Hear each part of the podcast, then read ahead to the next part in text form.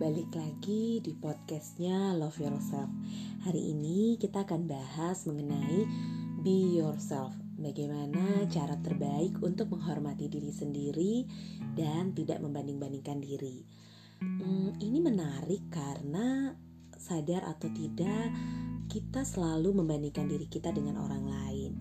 Membandingkan diri dengan orang lain ini adalah kebiasaan yang sangat sulit dihentikan Apalagi dengan kondisi kehidupan saat ini yang selalu menuntut semuanya serba sempurna. Ketika mengukur pencapaian dan keberhasilan, kita bisa terus menaik menaikkan targetnya.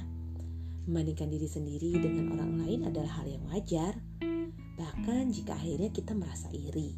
Tetapi jangan sampai kita terfokus pada hal yang keliru dengan lebih memperhatikan kekurangan kita dibandingkan dengan kebaikan yang ada pada diri kita. Hal ini bisa membuat kita semakin putus asa ke depannya dan sulit mengembangkan berbagai aspek kehidupan yang memang kita punya saat ini. Selain itu, kebiasaan membandingkan diri sendiri dengan orang lain cenderung membuat kita kurang menghargai diri kita.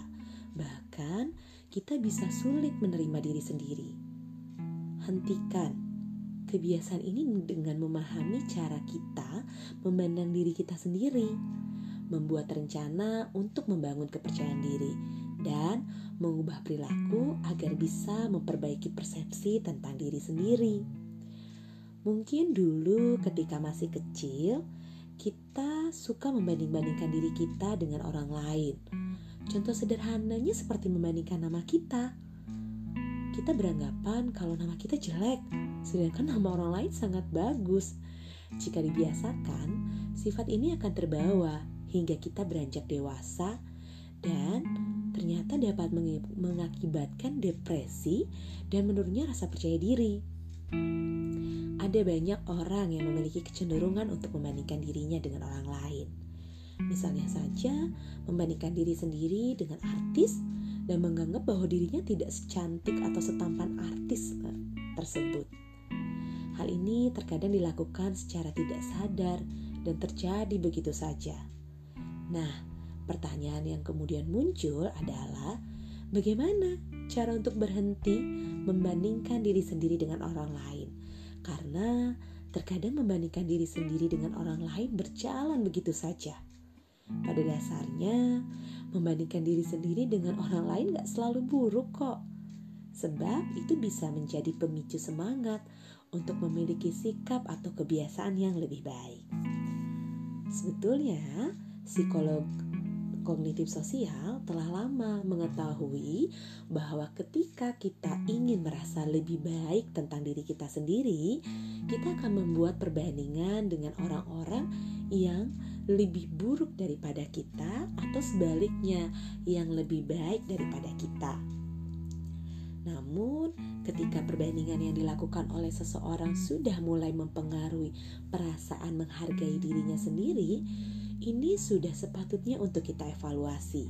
Sebab, jika membandingkan diri sendiri dengan orang lain justru mempengaruhi kesehatan mental kita, ada baiknya untuk stop membandingkan diri kita dengan orang lain. I'm Hudson, seorang psikoterapis yang berpraktek di New York, pernah menjelaskan mengapa wanita cenderung lebih mudah membandingkan diri mereka dengan orang lain pada zaman sekarang ini.